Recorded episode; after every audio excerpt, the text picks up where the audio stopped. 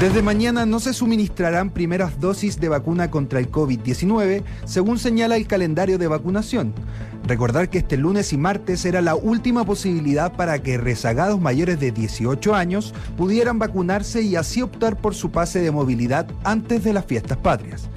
Entre el miércoles 4 y el viernes 6 de agosto se aplicarán segundas dosis de Pfizer a aquellos que se vacunaron hasta el 27 de junio con esta vacuna y con AstraZeneca. Para aquellos rezagados que aún quieran vacunarse, deberán esperar hasta la próxima semana, pero no tendrán su esquema de vacunación listo para el 18 de septiembre.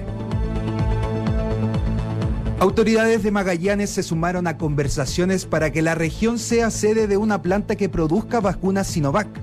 En la reunión participaron la delegada presidencial de la región Jennifer Rojas, el gobernador Jorge Flies y la Seremi de Economía Natalie Easton, junto a otros importantes ejecutivos del laboratorio chino. La delegada aseguró que se harán todos los esfuerzos para que se concrete este y otros proyectos que tienen en mente para la zona.